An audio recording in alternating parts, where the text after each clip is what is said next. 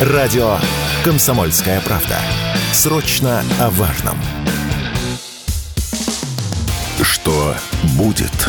Честный взгляд на 3 ноября. За происходящим наблюдают Иван Панкин и Егор Арефьев. Да-да-да, здравствуйте, друзья. Иван Панкин и Егор Арефьев. Попри... Хотел сказать, по-прежнему Господь с вами. По-прежнему. Что там по-прежнему? В принципе, если брать э, всю неделю, то да, по-прежнему. Мы в студии радио «Комсомольская правда» каждое утро. Мы рады вас приветствовать, друзья. Всем салют.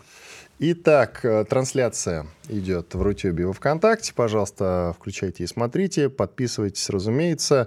И не забывайте писать в чате в середине и в конце этого часа, в середине следующего, во время больших перерывов будет работать микрофон. Будем реагировать на ваши сообщения с удовольствием. Слушать нас, для тех, кто любит больше ушами, можно на сайте radiokp.ru, там работает кнопка «Прямой эфир». Ну и подкаст-платформы Казбокс, Яндекс.Музыка, Google Подкаст, Apple Подкаст. И не забывайте, пожалуйста, про агрегатор подкаст.ру. Телеграм-каналы мой Панкин и Радио Комсомольская правда. Пожалуйста, подписывайтесь. Начинаем. Что будет? Пятница, развратница. Алла Пугачева поговаривают. Да что там поговаривают, скорее всего, так и есть, вернулась в Россию, друзья, возможно, надолго, пока что непонятны ее причины, а встречал ее сам Дмитрий Песков. И я целенаправленно не уточняю, что пресс-секретарь президента по причине, он сам ее назвал, он ее встречал как частное лицо. Да не, это шутка на самом деле в, из, из шуточного телеграмма, но на самом деле очень похожая на правду, потому что народная артистка России Алла Борисовна Пугачева въехала э, в Россию из Израиля, в котором она находилась долгое время, через э, как раз э, почти Песков, но на самом деле Псков, через таможню. Или через Пески. Да-да-да, через, через таможню, которая э, находится у нас э, КПП в Псковской области, села в Тойоту и уехала. Скромно. Да, я тоже об этом подумал, но, видимо, вызывали этот не бизнес-класс, а комфорт. Комфорт плюс. Что тут, угу. что, да, что тут э, про камеры что-то там говорили. Короче, что тут можно сказать, друзья, по этому поводу одно и то же. Мы уже говорили много раз вам, не давеча, как вчера, обсуждали тех, кто уехал, и Ивана Урганта, и Познера.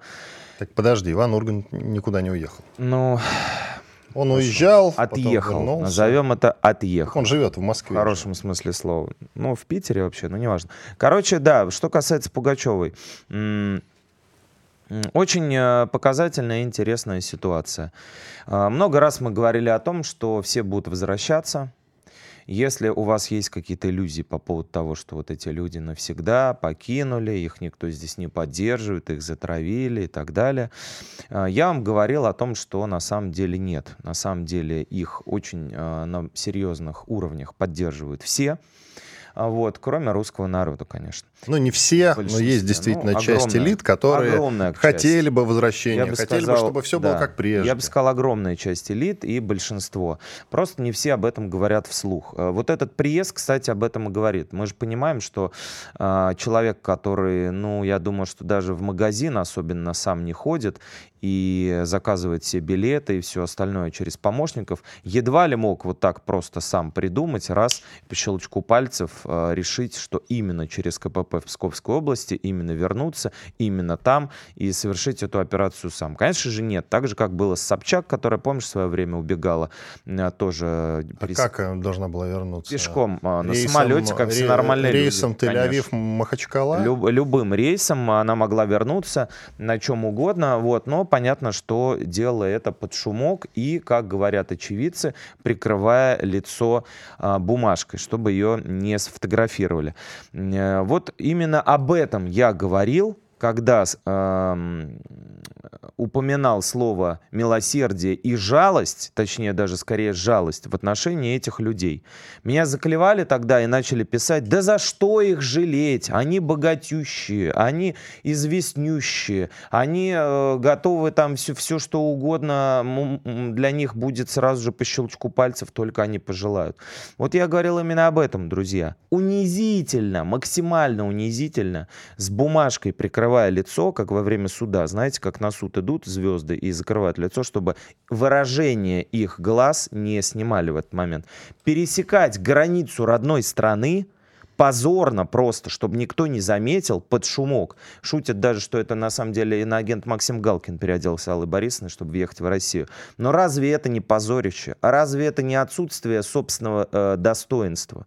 Вот тот человек, я сейчас про Пугачева, который называл нас халуями с вами и говорил, что были, э, значит, этими, э, как там, были халуями, стали, стали рабами, рабами да. Вот. Э, этот самый человек да, э, значит, э, и призывавший нас стиснуть зубы, да, этот самый человек вот сейчас вот в таком образе, чуть ли не как Керенский, пересекает как бы границу родной страны. Несчастные и присыщенные, лоснящиеся от успеха кочевники, цыгане от искусства без рода и племени. Сколько бы они и публиковали радостных фоток с моря, мы помним, да, как они приехали туда, вот мы в Израиле, мы счастливы, наконец-то свалили из Рашки. Вот эта вот имитация беспримесного этого счастья, вся абсолютно полная, абсолютная фальшь. И э, на дистанции, конечно, это вскрывается. Именно поэтому мне их жалко. Потому что все дороги ведут в Россию, на Псковщину. Страна примет всех. И, ев... и всех простит. И евреев, и цыган, понимаете? И Аллу Борисовну тоже. Только если евреи кочевали вынужденно, как бы, то тут чистый вот этот снобский, русофобский туризм и пренебрежение к собственному народу, вот они, конечно, немножко удивляют. Ну, э, и самое забавное, что к государству тоже а, такое же совершенно презрение. Государство государству, которых потом носит на руках и лобызает. Мы помним, да, в день теракта, значит, совершенного ГУР, а, попытки э, убить Захара Прилепина, кто кому целовал ручки. В общем, попахивает каким-то э, национал-куколдизмом. Кстати, про куколдизм, вот э, интересно теперь позиция Галкина, его позиция, я имею в виду, на карте, вот мне лично интересно. Вот, он вообще, гастролирует по Европе да, Говоря, да, он отменил концерты в Израиле, там 16 концертов, потом я, я, явно сейчас не до этого. А, может быть, кстати, из-за Максима это все происходит. Куда бы он в какую точку не приезжал, там та, тут же начинаются военные действия. Короче, есть слухи, представляешь, Иван, о том, что они вообще могут на этом фоне разойтись. Я уж не знаю, вряд ли такая пылкая искренняя любовь, как у Аллы Борисовны и Максима, может пройти с годами. Ни за что не поверю. Но мне больше всего, знаешь, в этой ситуации жалко детей. Э, Гарри и Лизу, которые э, зависли э, в, какой-то сингулярности, в каком-то лимбе между метаниями пожилых э, родителей, которые до сих пор ищут себя на карте мира и реальности. Дети вот с этой ситуацией и с этой, как сейчас модно говорить, травмой останутся навсегда и будут с ними жить. Почему-то про Аллу Борисовну мы заговорили только два года назад, а ведь Алла Борисовна у нас была такой странной довольно-таки пацифисткой, и в 90-е годы, когда она говорила, что вот эту войну, имеется в виду чеченский, э, чеченский конфликт, нужно срочно остановить. Не будет никакого ущерба для страны абсолютно. А даже если и будет, какая разница? Нужно срочно выводить войска. Главное, чтобы люди перестали умирать. Главное, вот это было для нее. Чтобы Но... люди перестали воевать. Да. Но когда, значит, Цахал начал бомбить газу, ничего такого она говорить, конечно же, не стала. А 24 февраля мы все помним, как она высказалась и в перспективе, как она заступалась за Максима Галкина, что, в принципе, нормально, уже все-таки ее муж, если муж, конечно, если это неэффективный брак. Мы этого не знаем до конца, друзья, можем только додумывать. И тем не менее, заступиться за мужа, ничего странного в этом нет. Но вот э, как раз спич, о котором Егор уже упомянул, э, были халуями, стали рабами, это, конечно, довольно непростительный факт в ее биографии. Но я к чему? Ведь это было в 90-х, почему мы удивляемся сейчас этому? Были холопами, стали рабами, да, вот я вспомнил. Все-таки холопами, Нет, не мы, да, ну, плюс-минус одно и то же. Э, на самом деле, ну, для меня никакого удивления нет. Вообще, вот мы с тобой, знаешь, до эфира обсуждали, вот это тоже очень интересная тема, откуда вот у людей в искусстве, а их очень-очень много, очень в творческой тусовке, много людей, которые относятся к народу с презрением, которые действительно считают их быдлом, которые считают, что их нужно кормить попкорном, парашей, а которые считают, что вот мы выросли на, сами, я имею в виду элитку, на фильме фильмах Фасбиндера, Бунюэля там и всех прочих э, мировых режиссеров, естественно, Тарковского, да, э, с утра можно упоминать его имя во, во время утренних молитв особенно, значит, если ты на дожде работаешь, например.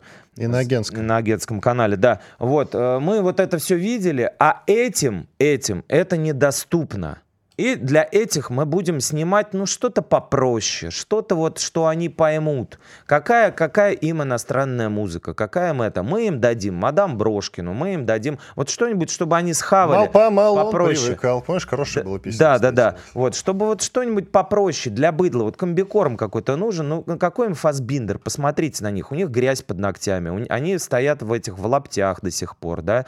А, смотрят пропаганду с утра до вечера. Вот у, у людей действительно такое отношение. Вы можете себе такое представить?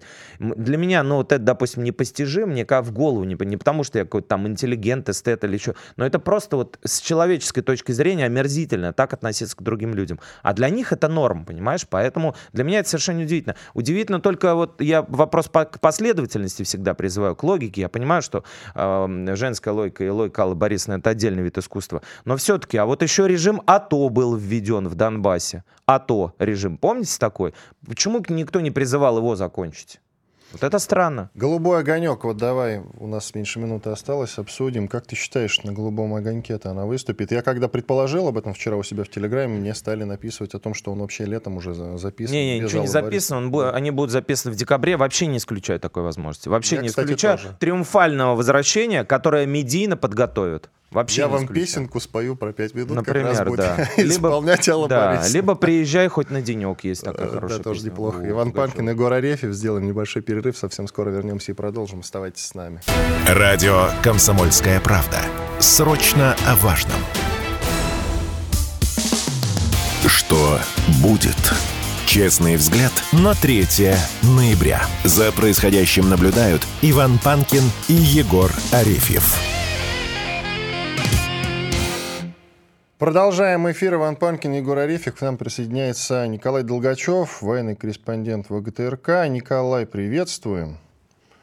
Приветствую, приветствую. А, наверное, корректно будет уже говорить директор филиала ВГТРК в Луганске, не так ли? И так тоже. Ну, тогда поправим в титрах все. С чем мы вас и поздравляем. С тех пор, как вас назначили, мы э, не общались в эфире. Николай, кстати говоря, песни Аллы Борисовны в эфире-то будете ставить, скажите, пожалуйста. А у, у нас только Пугачёва. информационное вещание, тут даже не зависит от того, Там хотелось где-нибудь на музыкальном фоне, аккуратненько что-нибудь. Какую-нибудь известную песню Оля- Арлекина, «Миллионы алых роз». Нет? Будете отказываться? А, у нас только информационное вещание, только новости, никаких ну, сейчас музыки никакой, поэтому даже хотелось бы, не хотелось бы, в любом случае вот так. Но я вообще, не знаю, изначально холодно к творчеству Пугачевой относился. А к ее приезду, кстати говоря, какое у вас отношение? Не в Луганск, А, в Россию, не в Луганск, к сожалению, пока. Да, вот в Луганск она Да, не да. доехала. Нейтрально. Не знаю, честно говоря, ну, я никаких особенных э, эмоций по отношению там, к Пугачеву или, не знаю, к, там, э, Галкину не испытываю, э, говорю, не, не был поклонником творчества, ну и негатива какого-то особого. Вообще не, не, не до конца понимаю ажиотажа в этом смысле. Э, Если люди нарушают какие-то, как кому-то кажется, там э, законы, надо подавать в суд. Если не нарушают, ну и, значит, и не надо подавать в суд. Э, В этом смысле ну, нейтрально совершенно, да, есть э, здесь караван э, идет и все, и все нормально. Мы делаем свое дело, А, к- как э, кто-то из э, вот этой псевдобогемы там э, себя ведет, да, все равно абсолютно. Вот, не говорю, и негатива тоже никакого нет. Не, не, не чувствую необходимости испытывать какие-то лишние эмоции и тратить время на, там, на негатив в отношении, ну, вот, вот не знаю, там, людей, которые кому-то не нравятся. Ну, Хорошо, тогда к делам фронтовым. Вы постили как раз эту тему с нашествием мышей на фронте. Я даже делал репост. Расскажите, пожалуйста, насколько все серьезно. Ну да, действительно, мышей безграничное количество. э, И понятно, что чем, чем ближе к переднему краю, тем их больше, потому что ну, вот в городах как-то это, с этим можно справляться. И, условно говоря, в Луганске так, такого нет. Это именно вопрос э, в полевых условиях, там, где блиндажи, там, где люди в земле э, закопаны, зак- ок- окапываются, там, где поселки и разбитые дома, где подвалы, огромное, дикое количество грызунов, э, землеройки, мыши. Это понятно, что по обе стороны фронта э, такая не э, наша исключительная проблема. У противника, по всей видимости, то же самое. Связано это, скорее всего, с тем, что в прошлом году в ходе боевых действий значительная территория была недоступна для уборки сельхозтехникой, то есть, а поля при этом были засеяны, то есть это подсолнечник, пшеница, там другие сельскохозяйственные культуры, огромное количество зерна. А, и вот грызуны, объевшись в том году, по всей видимости, как-то на генетическом уровне решили, что так будет всегда, что вот такая удачная ситуация, и расплодились в бескрайних количествах. Э, в этом году, ну, то есть там следующее поколение дали. А теперь с наступлением холодов, с похолоданием все они потянулись туда, где чуть потеплее, где чуть э, можно найти крошку какую-нибудь, а это вот как раз э, окопы, блиндажи, подвалы, их просто ну, дикое количество. Здесь реально огромная потребность там и в кошках, и в мышеловках. Ну, реально кошки и коты просто уже даже не справляются с тем объемом, не может столько. И ежики. Хотя, а? И ежики. Ежики, да. Ежи, кстати, это действительно очень такая э, эффективное против грызунов животное средство, в том числе даже и как и коты, само присутствие ежа, оно отпугивает мышей, потому что как раз э, ежи уничтожают грызунов, и у тех в свою очередь, на генетическом уровне есть понимание о том, что вот если пахнет ежиком, пора куда-то бежать. Вот, поэтому, да, кошки, ежи нужны и необходимы, в том числе хотя бы, чтобы отпугивать, ну и уничтожать.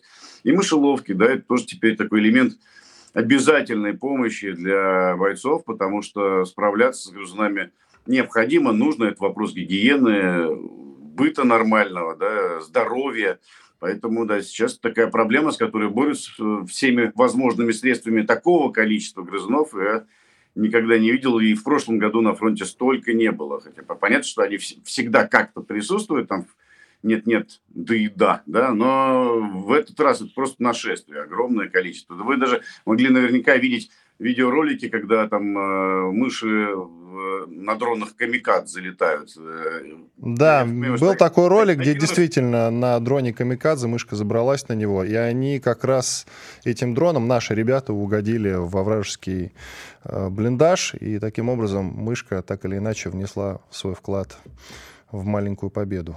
Практически Бэт, знаете, Бэтмен получился такой.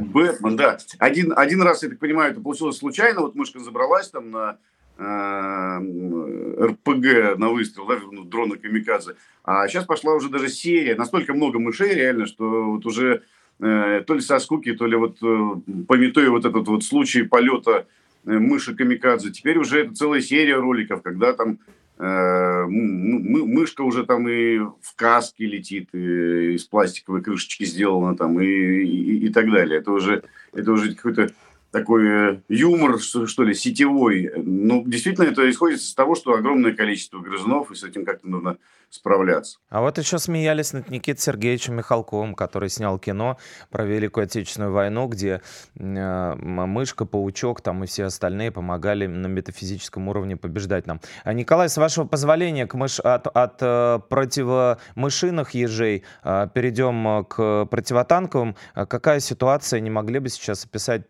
происходит на фронте, на самых как бы горячих участках, потому что вот мы фиксируем в эфире, что уже дошло до того, что главк главком а, э, украинских войск а, каждый день практически хвалит русскую армию, говорит, что мы успехи делаем вообще во всем, там и в рэбе, и в ПВО, и в такой борьбе, и в такой борьбе. И, в общем-то, как будто бы даже готовят а, всех э, вокруг капитуляции. Ну, я бы в этом смысле не доверял противнику уж точно. Да? Очевидно, что э, вот эти крики э, э, наступления русском со стороны украинских националистов, это в первую очередь попытка получить какую-то помощь от западных стран, перетянуть внимание на этот фронт с Ближнего Востока, поэтому там Залужный, собственно говоря, и кричит «караул». А, хотя реально, конечно, да, наши подразделения давят, сейчас уничтожают противника. Но, скажем так, на протяжении уже нескольких месяцев эта работа ведется планомерно, какого-то резкого изменения в последние дни не происходило. То есть э, наши планомерно работают по уничтожению техники и личного состава врага, занимая более выгодные позиции по чуть-чуть, постепенно. Нет никакого глобального, масштабного, огромного наступления, прорыва фронта или еще чего-то такого, что э, мог бы Залужный использовать в качестве э, такой медийной медийного привлечения западного внимания. Но, в принципе, просто наши сейчас выполняют ту работу, которая поставлена Генеральным штабом, руководством военно-политическим для перемалывания военной машины противника. И она идет э, ну, тем, же, тем же ходом, как и раньше. У противоположной стороны, там, у того же Залужного, есть политические задачи, да, э, объяснить свои неудачи, есть э, задача выманить побольше помощи. Но и сейчас мы все равно, конечно, понимаем, что в конечном счете общественное мнение на Украине, да и в международной повестке постепенно приходит к пониманию, что военная машина неонацистского режима на Украине, она не справилась там с теми задачами, которые им хозяева ставили, и поражение их неизбежно. Здесь только вопрос времени. Сколько бы им не дали сейчас какой-то помощи финансовой, или боеприпасами, или техникой, вот я знаю, там 25 танков «Леопард» Германия в очередной раз отправляет – это, конечно, им поможет, но ненадолго. В любом случае, это может э, замедлить процесс, но никак не изменит результата. Вот сейчас их задача когда как-то протянуть до того момента, как станет понятен полностью расклад на Ближнем Востоке, операция в Газе, протянуть до каких-то, может быть, новых поставок, протянуть, может быть, до поставок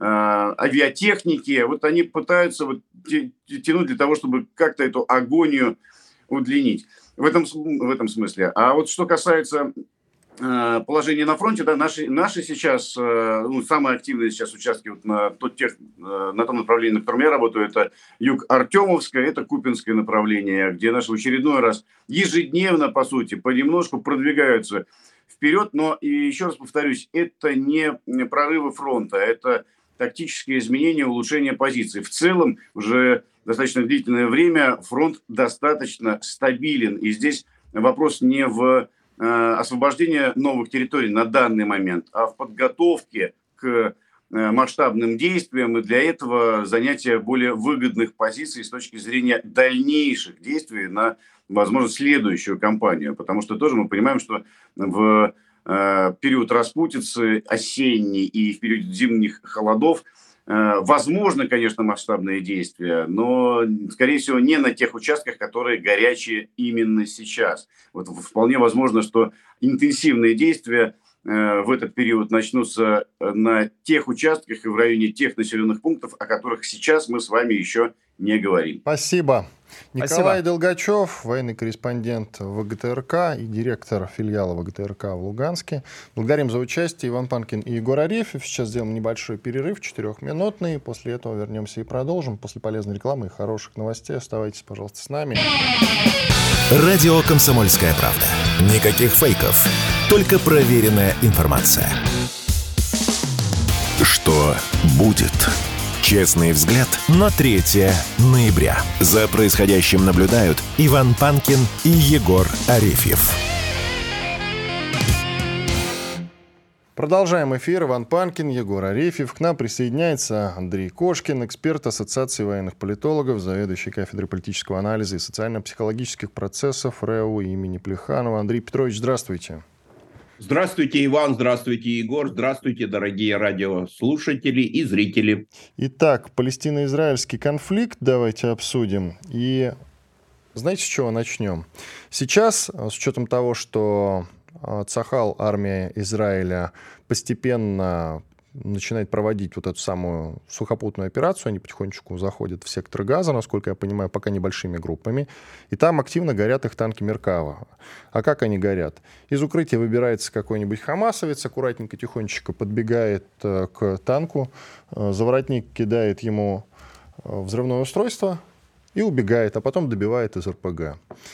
Как вы думаете, насколько эта операция – вот так вот, если по срокам. Просто есть Значит... предположение, просто есть предположение, что сейчас Израиль несет огромные потери там. Да, эти потери они, конечно, прогнозировали, но э, то, что это будет весьма затяжным фактором, они, наверное, настолько не предполагали. Вот в чем на сегодняшний день, наверное, если не промашка, то во всяком случае не весьма прогнозируемые действия. Дело в том, что Соединенные Штаты Америки предложили свой вариант.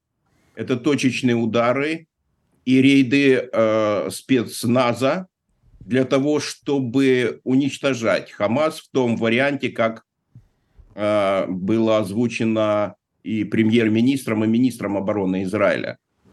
Но получилось так, что э, Израиль смог э, предложить некие волны, этапы. Вот они уже в третьем этапе, тем самым не объявляя широкомасштабное действие на Земле, при этом втягиваются именно в такие действия. Вот такая особенность. То есть обман в информационном пространстве мирового сообщества о своих действиях, а действия все-таки получается как говорит, как бы мы ни э, собирали, все равно получится автомат Калашникова.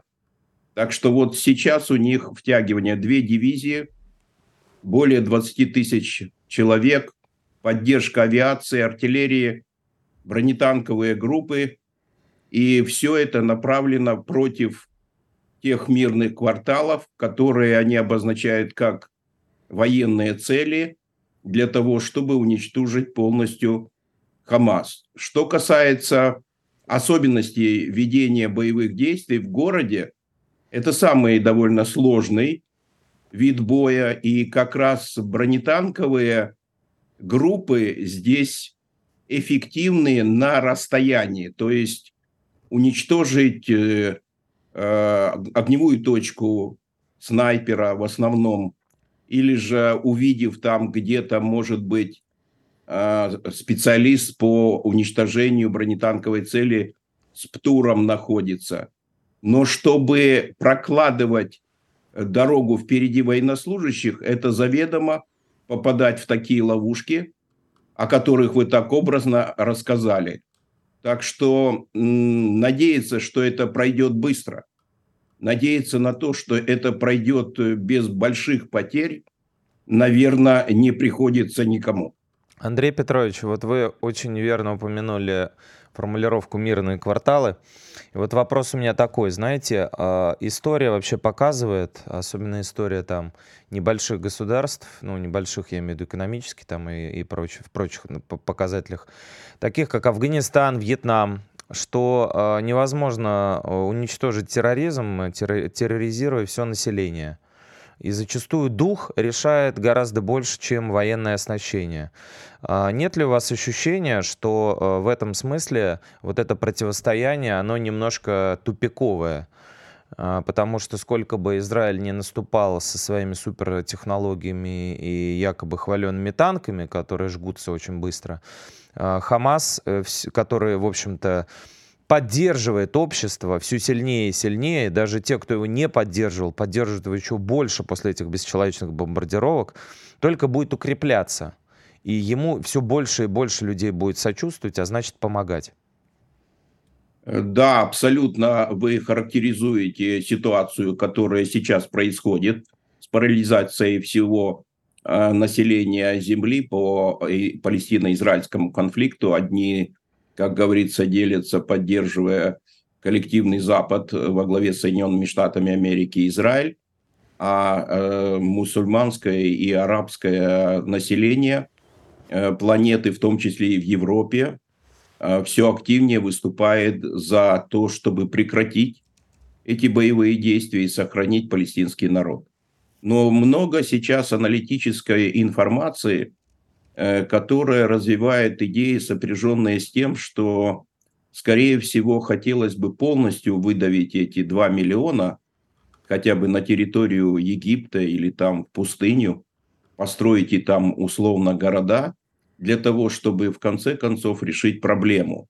Вот создается даже такое впечатление, сейчас очень много об этом пишут, даже вплоть до того, что будет не только задействованы возможности Э, ископаемых, которые дадут э, серьезную экономическую прибыль Израилю, но и строительство канала Бен-Гурион, которое будет э, альтернативой для Суэцкого канала и даст преимущество в значительной степени мирового уровня для Израиля. Так что сейчас много вариантов.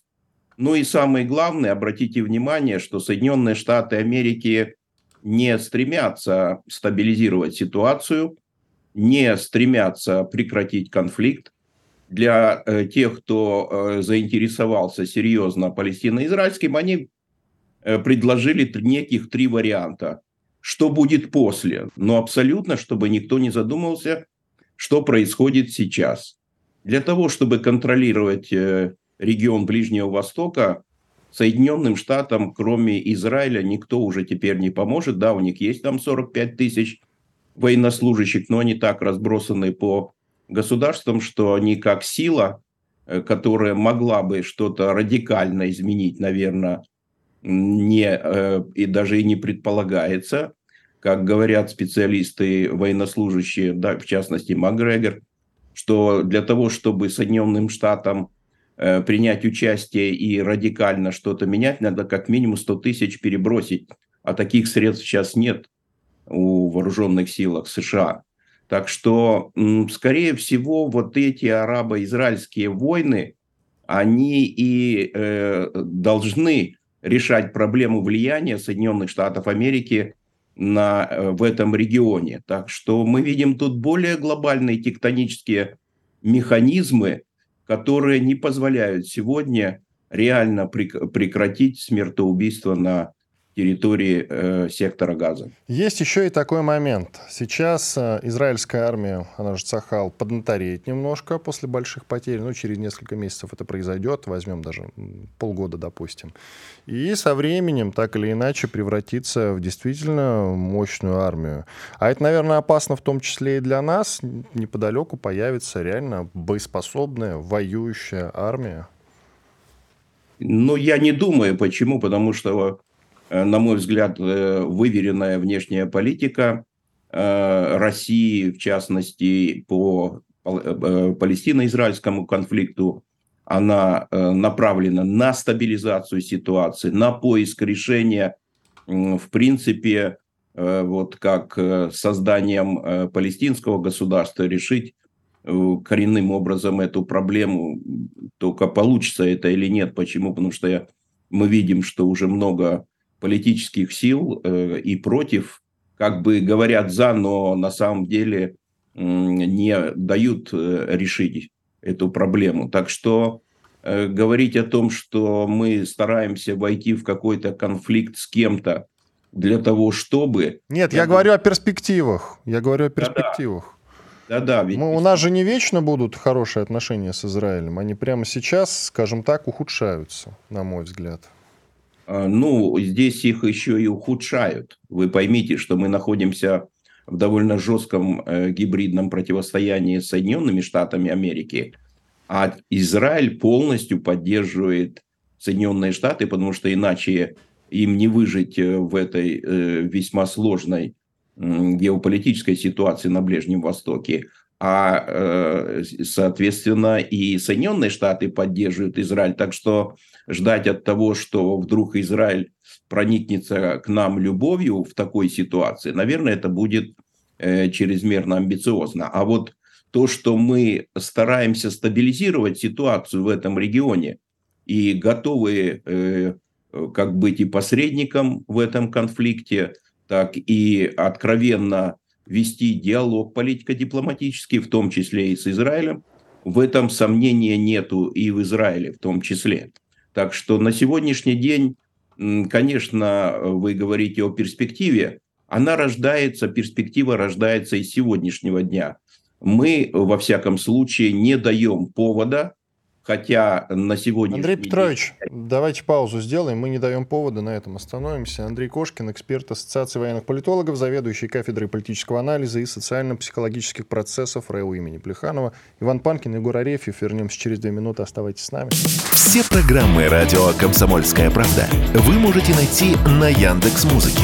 Ищите раздел вашей любимой передачи и подписывайтесь, чтобы не пропустить новый выпуск. Радио КП на Яндекс Музыке. Это удобно, просто и всегда интересно. Что будет? Честный взгляд на 3 ноября. За происходящим наблюдают Иван Панкин и Егор Арефьев. Иван Панкин, Егор Арефьев и Андрей Кошкин, эксперт Ассоциации военных политологов, заведующий кафедрой политического анализа и социально-психологических процессов РЭУ имени Плеханова. Да, Андрей Петрович, мы завершили. Прервали вас, да? Продолжите? Э, да, конечно, мы как раз развивали мысль, которую предложил... Что мы воевать с Израилем не собираемся. Вот. Да. Сделаем все возможное. Совершенно верно. Это главное. И все-таки мы с вами говорим о том, что мы находимся в довольно сложном периоде, периоде перемироустройства, в котором э, на самом деле будет уважение к суверенитету целостности каждого государства, то именно в такой ситуации, когда гегемон свернется и хотя бы уползет к себе в западное полушарие, наверное, все-таки есть силы, которые будут стабилизировать эту ситуацию. И здесь востребуется, конечно же, и опыт, и помощь э, со стороны Российской Федерации, потому что мы довольно давно на Ближнем Востоке работаем, притом э, работаем успешно, есть доверие значительно государств, и это, конечно же, будет основой для того, чтобы привлечь Россию для решения многих вопросов конфликтного характера, в том числе и между Палестиной и Израилем. Андрей... Давайте, извините, пожалуйста, Андрей Петрович, тут вот есть новость сейчас на Арти, я наблюдаю. Э, израильские военные заявили о проникновении на территорию города Газы. Там в основном завалы сейчас. Как они будут туда танки заводить? Скажите, пожалуйста, какой вообще в этом смысл туда заводить войска? Ведь, ну, по завалам танки не проедут, это очевидно совершенно, да? И мы видим, как эти Меркава горят очень хорошо, лучше, чем вторые леопарды. Со временем, получается, они будут запрашивать у Европы танки, когда Меркава закончится. А это значит, что Украина останется без боевых машин. Правильно я понимаю? Мы с вами э, начали размышления с технологии, которую предложили Соединенные Штаты Америки – но они не только этим ограничились, они прислали генерала Глина, который э, командовал захватом Фалуджи. Так вот, э, создается впечатление, что мы с вами в информационном пространстве будем размышлять о том, что там ходят танки и зачищают военнослужащие, а на самом деле там будет просто выравнивание местности с теми э, средствами, возможностями, которые в значительной степени сейчас поставляют и Соединенные Штаты Америки. И не исключено, что будет так же, как э, в Фалудже или в Мосуле. Наверное, все-таки есть какая-то доля и э, реальности в тех аналитических записках, которые говорят о том, что, конечно же, это шанс у Израиля сегодня полностью зачистить и, от, и, и откровенно себя обезопасить от э, Хамас в принципе. Андрей Петрович, а насколько может повлиять на расклад силы, точнее даже рисунок этой войны, подключение, так скажем, сочувствующих э, Палестине?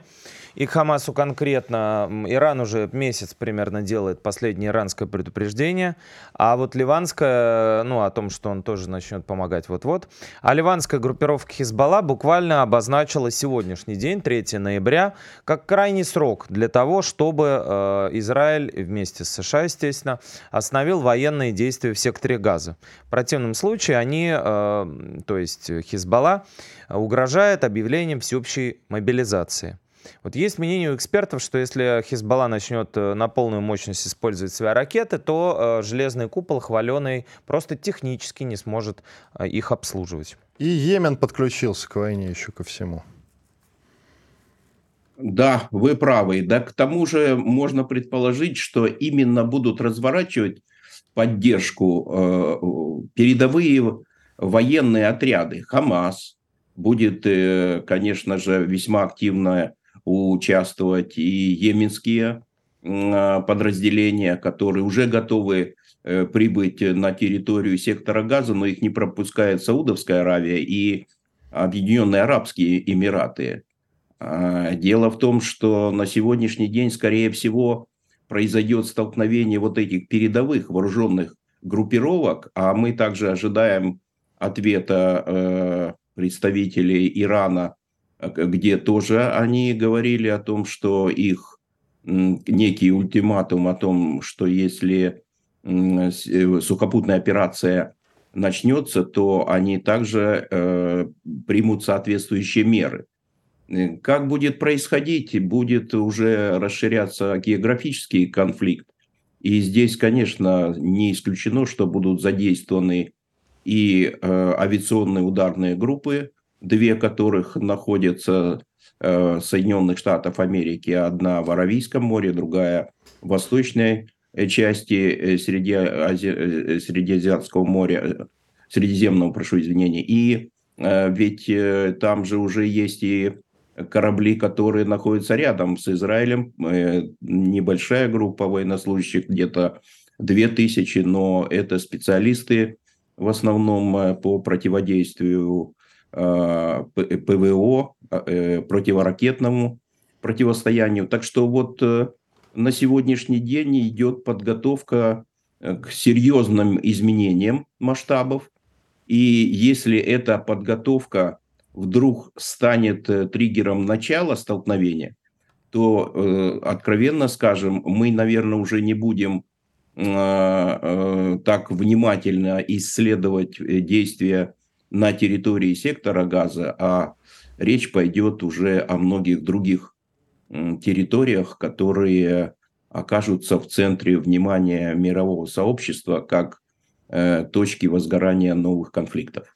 Андрей Петрович, а насколько вообще может произойти вдруг неожиданным образом, ведь история и особенно история войн подсовывает нам а, очень непредсказуемый сценарий, насколько может а, случиться раскол вообще внутри Израиля в этой ситуации? Потому что, например, а, военные Цахал, а, как нам а, сообщает NBC News, остались обескураженными а, заявлением Нетаньяху о том, что Хамас атаковал неожиданно. Он сказал, что никакая военная разведка ему ни о чем не докладывала, что они должны быть ответственными в такой ситуации. И военных это очень сильно возмутило, потому что, очевидно, ему об этом не могли не докладывать. Как вы считаете, может быть произойти раскол внутри Израиля, который вообще в другую сторону повернет этот конфликт? Нетаньяху делает все, что возможно для того, чтобы объединить те э, усилия, которые были по расколу накануне 7 октября. Он создал и правительство, в котором интегрировал и оппозицию, и сторонников э, своих. Но сегодня, да, на самом деле запрещены проносы звукозаписывающих устройств.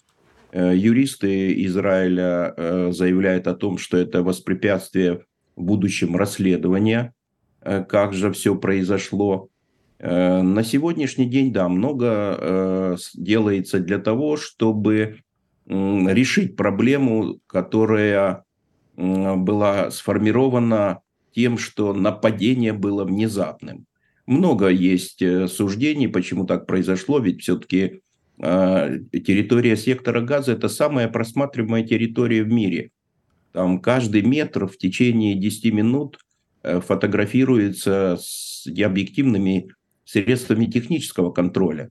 Более того, такие колоссальные средства были сложены в искусственный интеллект, в технологии, которые определяют э, изменения даже движений на этой территории. И вдруг оказалось, что э, все это обманули. Есть, конечно, предположение, что после 2021 года, когда они проводили э, операцию «Стражи стен», и у них как бы все сработало, они успокоились, что это все работает. Ну, там они даже обобщают и смс и электронную почту, то есть без, конечно же, оценки больших данных искусственного интеллекта просто невозможно обрабатывать ту информацию, которую они заложили. Но вот оказалось, что ее можно было обойти после того, как успокоились э, те, кто отвечают за разведдеятельность. Ну и еще надо учитывать, что и Соединенные Штаты Америки также брали на себя и берут определенную долю э, разведданных как раз над этой территорией. Они также обмениваются и предоставляют эти данные. Это естественно э, для Израиля. Так что если мы говорим о том, что промахнулись спецслужбы Израиля, то, наверное, надо не забывать, что есть определенная доля ответственности и спецслужбы, и разведывательных прежде всего структур, а этим гордятся в Соединенных Штатах. Так вот, эта гордость тоже промахнулась и не помогла э, израильским, израильской разведке определить, что против них зреет серьезное наступление, которое приведет к таким вот трагическим последствиям. Андрей Петрович, коротко, Арестович же баллотируется в президенты, как мы знаем, по крайней мере, он об этом заявил, бывший советник офиса президента. И, конечно же, он оседлал модную тему, которую до него во время предвыборной кампании оседлали все предыдущие президенты Украины. Ставка на мир с Россией. И это все лукавство, как вы считаете, чисто предвыборное? Ну, коротко, да, нет? Э, это технология, которую опробовал Порошенко, опробовал Зеленский и хотел бы опробовать Арестович. У них других вариантов больше нет. Радио «Комсомольская правда». Мы быстрее телеграм-каналов.